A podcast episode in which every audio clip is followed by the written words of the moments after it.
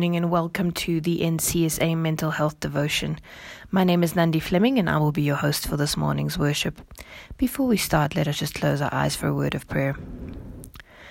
Lord Jesus, we ask you this morning, Lord, to be our safety, to be the anchor in the midst of a storm, and Lord, to be our constant, that thing that never changes the surety of our souls, Lord. May you be that for us in a world that is ever changing, in a place where our minds are ever troubled by so many things, sometimes rational, sometimes irrational. Lord, may you be our anchor. We thank you that you love us and that you care for us, and Lord, that you are always making ways for us to live more healthfully, to live a more meaningful and joyous life. And my prayer is, Lord, for everybody that is listening. May you give them joy of heart. May you give them peace in this world that we live in, Lord. And may you save them for your kingdom, is my prayer in your name. Amen. I'd like to read for you for our verse out of the book of Psalms, chapter 34 and verse 4. It says, I sought the Lord, and he answered me, and delivered me from all my fears. The title for my talk this morning is What If Something Bad Happens? So, we spoke a little bit about um, stress and then anxiety um, disorders yesterday, um, or abnormal anxiety. And today we're going to look at one of these abnormal anxiety or anxiety disorders.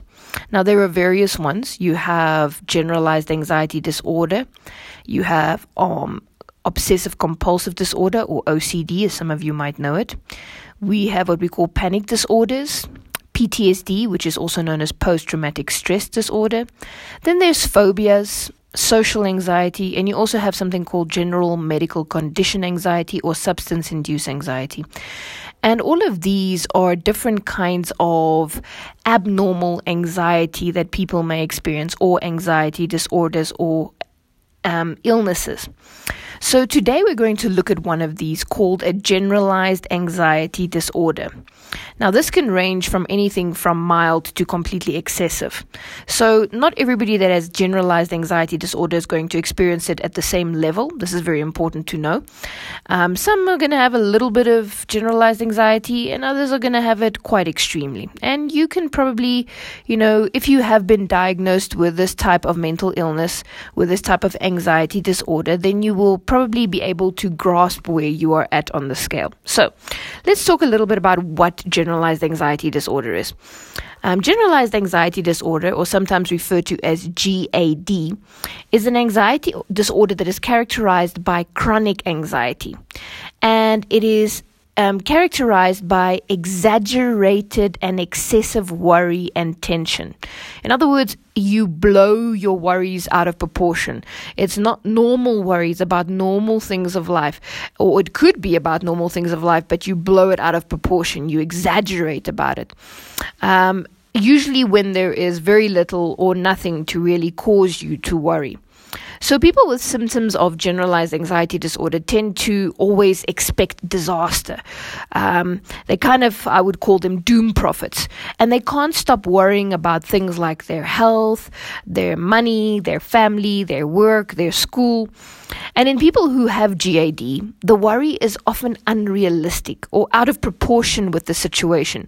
Daily life becomes a constant state of worry, fear, and dread. And eventually, this anxiety so dominates the person's thinking that it interferes with their daily functioning. In other words, they literally cannot do their work properly, they can't go to school, their social activities are thrown out of the water, and their relationships really do suffer.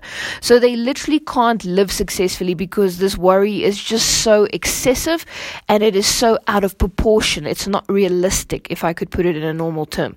So, examples of this would be somebody that would say, I worry when I leave home because I'm worried that my house is going to burn down, even though I know I haven't used the stove in three days.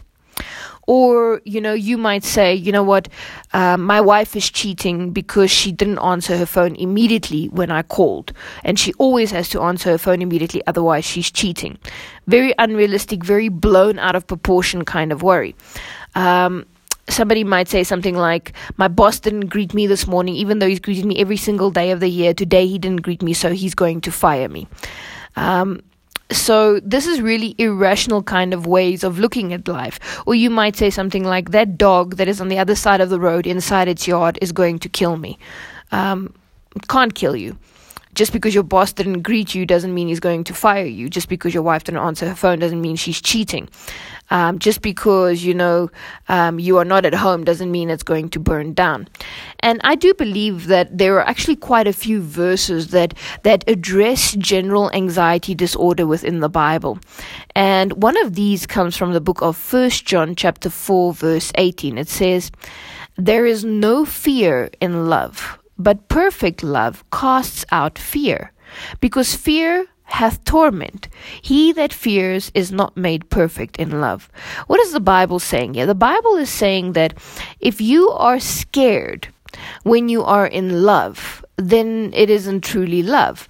It's saying that true love doesn't have fear. So, so I believe that the Bible is actually addressing here a kind of irrational type of behavior that we sometimes see within relationships, in the sense of where, where somebody might say something like the example that I used at the top, saying, "My my husband's going to leave me, my wife's going to leave me. You know, they don't answer their phone, they don't always text me back, they don't hug me in a specific way, um, and therefore they're going to leave me."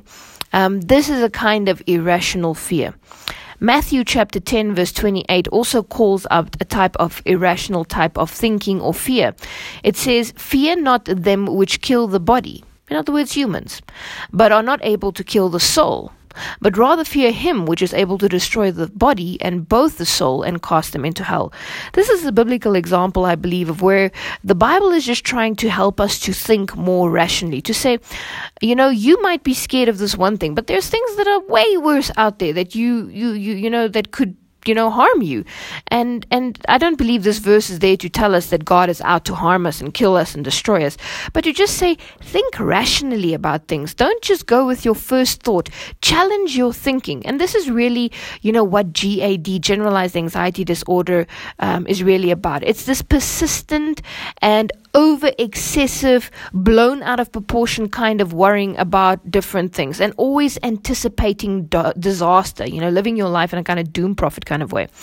And and what people who have GAD really worry um, sit with is they have a, a worry cycle, a kind of rumination. Rumination is where your mind just runs over and over and over possibilities of of, of misfortune and possibilities of how things can go wrong and, and just always something bad is going to happen.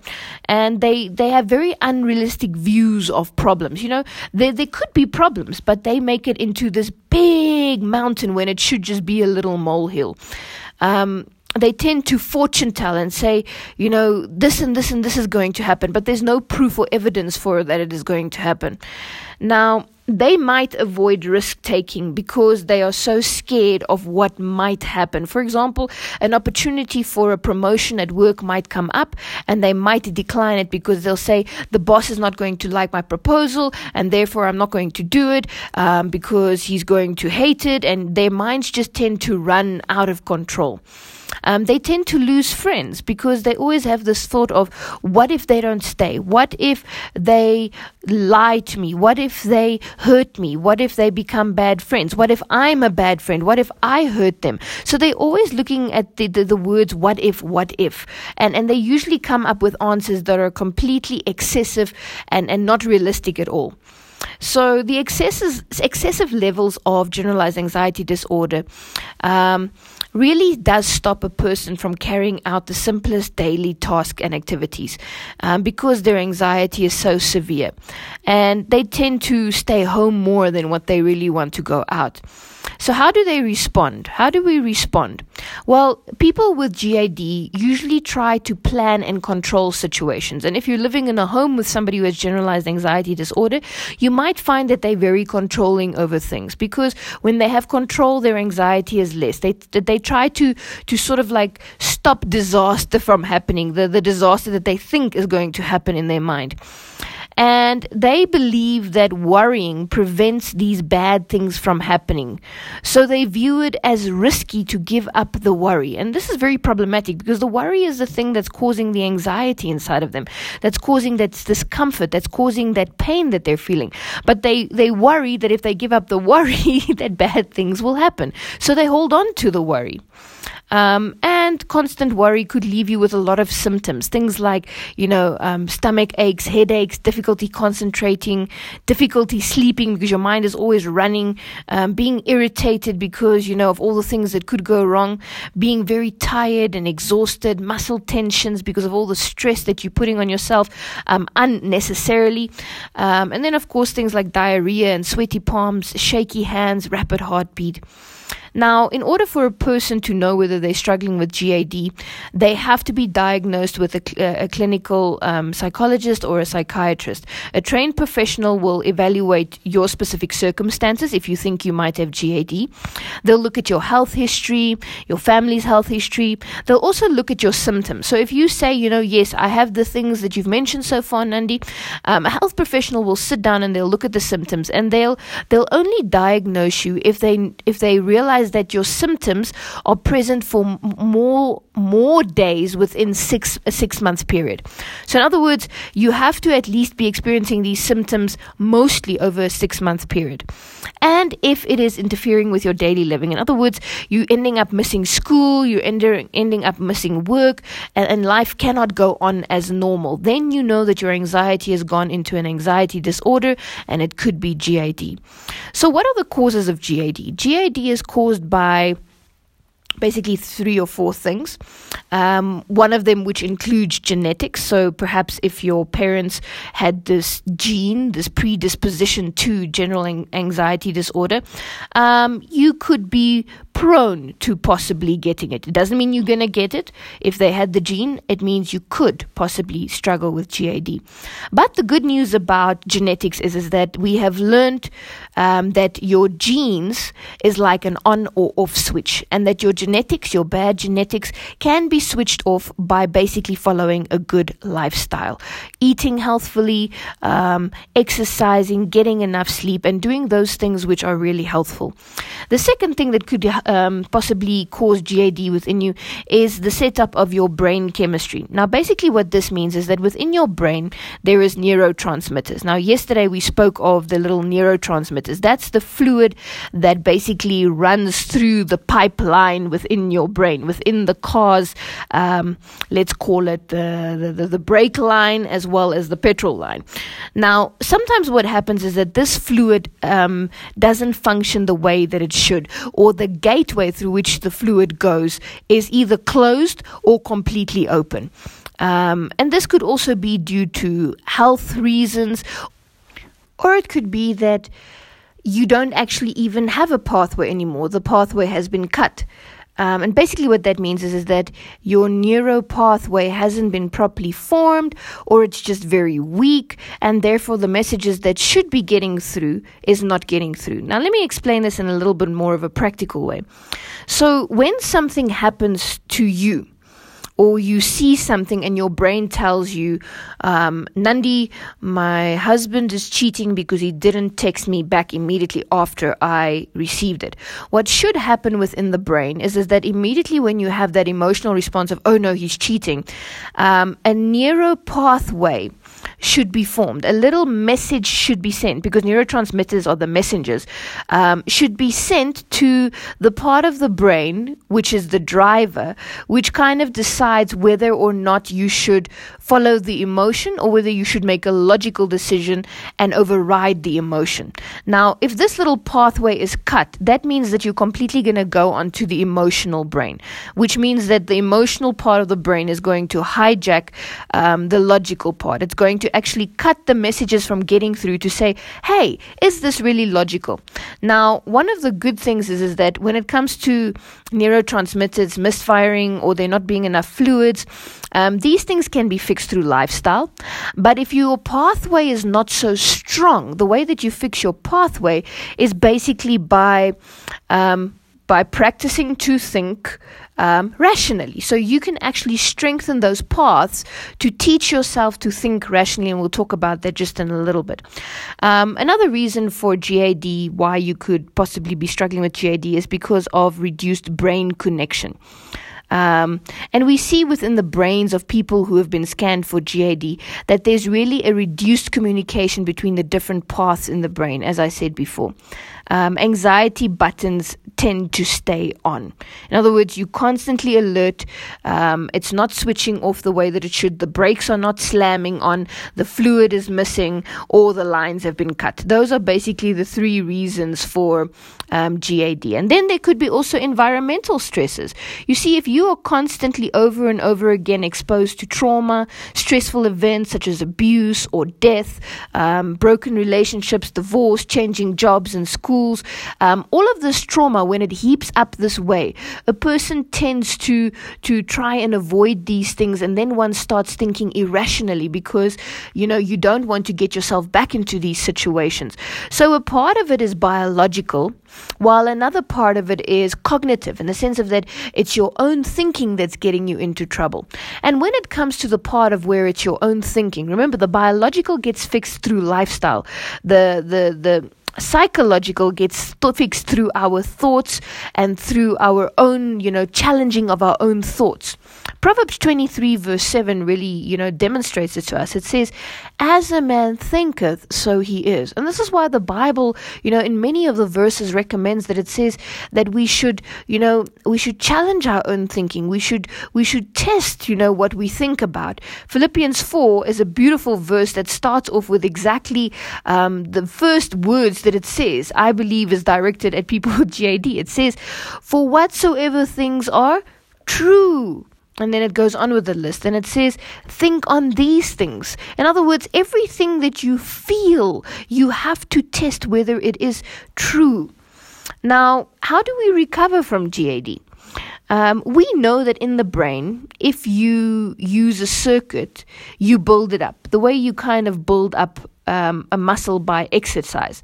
Um, so basically, if your circuit is not working well, if those pipes are not working well, how do you how do you strengthen the pipes? How do you grow the pipes by using them? In other words, by exercising your mind to think rationally. This is how you're going to strengthen your mind. And there's something within psychology called CBT or cognitive behavioral therapy. You don't need to go to a psychologist or psychiatrist to help you to do this. Basically, what CBT is is, is that if your emotions emotional brain has hijacked your logical brain. If you're crazy, um, um, what did we call them yesterday? Um, driving instructor. Yes, driving instructor. If your crazy driving instructor is taking over the wheel of your thinking, your logical brain, then you need to put him back into control. In other words, and you can do this by exercising your thoughts, by challenging your thoughts and asking yourself, is this rational? Now, there are a few ways that people, you know, become irrational in thinking, and I'll just mention four of them. Um, the way that people tend to become um, irrational is that they tend to exaggerate. They tend to make things a hundred times worse than what it truly is. And you need to ask yourself, am I maybe exaggerating in the things that I'm feeling, in the things that I'm saying, and in the things that I'm thinking? Um, an example of exaggeration is to say that everybody hates me. Now, I'm 100% sure that there's nobody in this world that is hated by every single person in this world. There has to be somebody that loves you. That is called an exaggeration.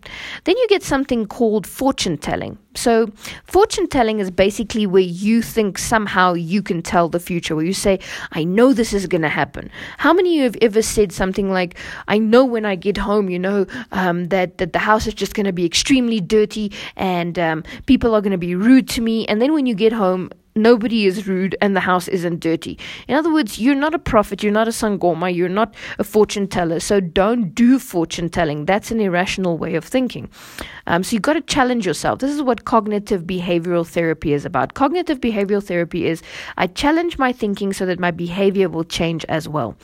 And then, of course, um, you get what's called generalizing. Generalizing is basically where you you look at something and you say, everything is like this one thing. So, usually, when it comes to racism, um, people will um, generalize. So, they'll say something like, all white people, this, this, this, all coloreds, this, this, this, all black people, this, this, this.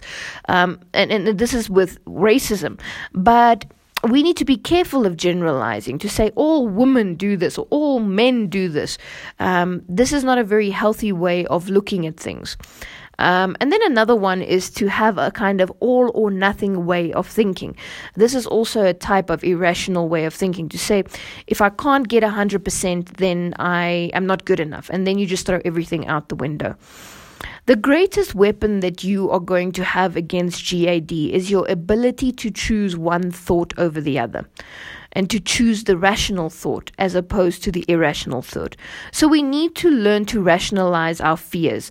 Don't just listen to the fear. Ask it Is this fear realistic? Is this fear exaggerated? Is this fear something in the future that I cannot control and I do not know about? Am I generalizing when it comes to this fear? Am I having an all or nothing kind of thinking when it comes to this fear? And you know, there are a few things that one can do. So, as we've seen, there's really a biological part to GAD and there's a, a psychological part. The psychological part, we've said what we can do. You can practice CBT, you have to practice to choose one thought over the other.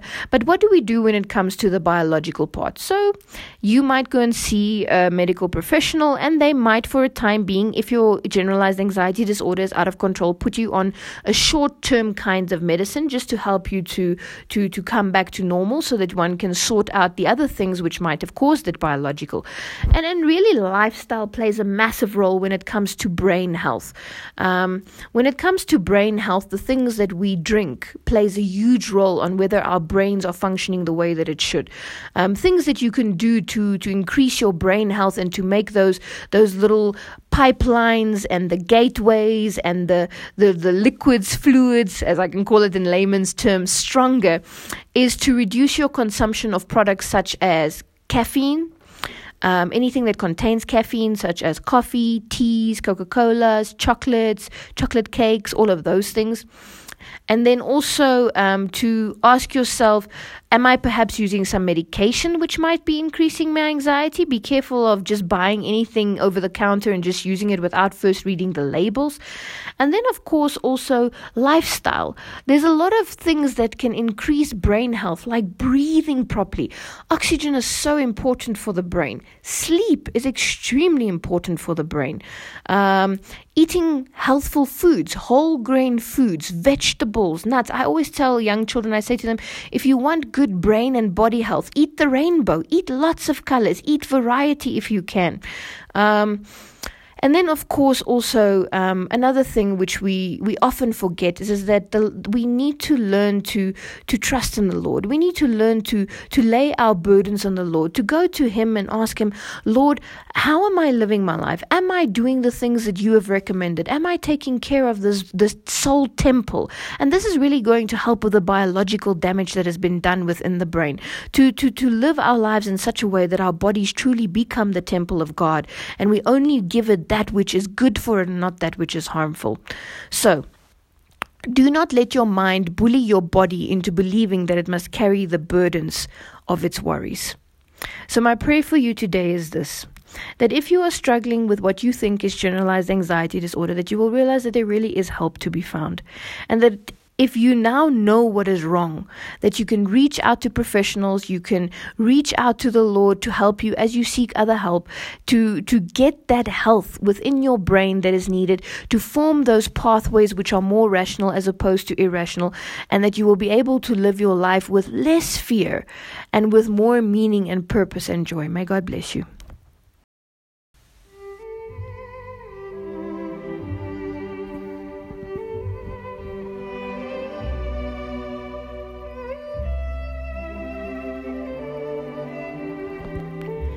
Pastoral Counseling Department of the NCSA invites you to join our daily mental health devotions. You can subscribe by WhatsApping the word yes to plus 2783